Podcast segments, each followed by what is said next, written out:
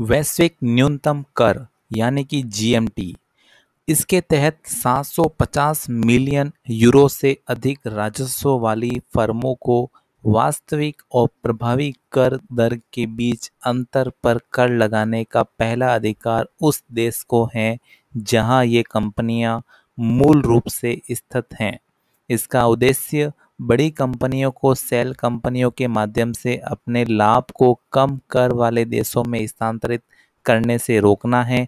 हाल ही में G7 की बैठक में सातों देशों के वित्त मंत्रियों ने कम से कम 15% के वैश्विक न्यूनतम कर के प्रति अपनी प्रतिबद्धता दिखाई है।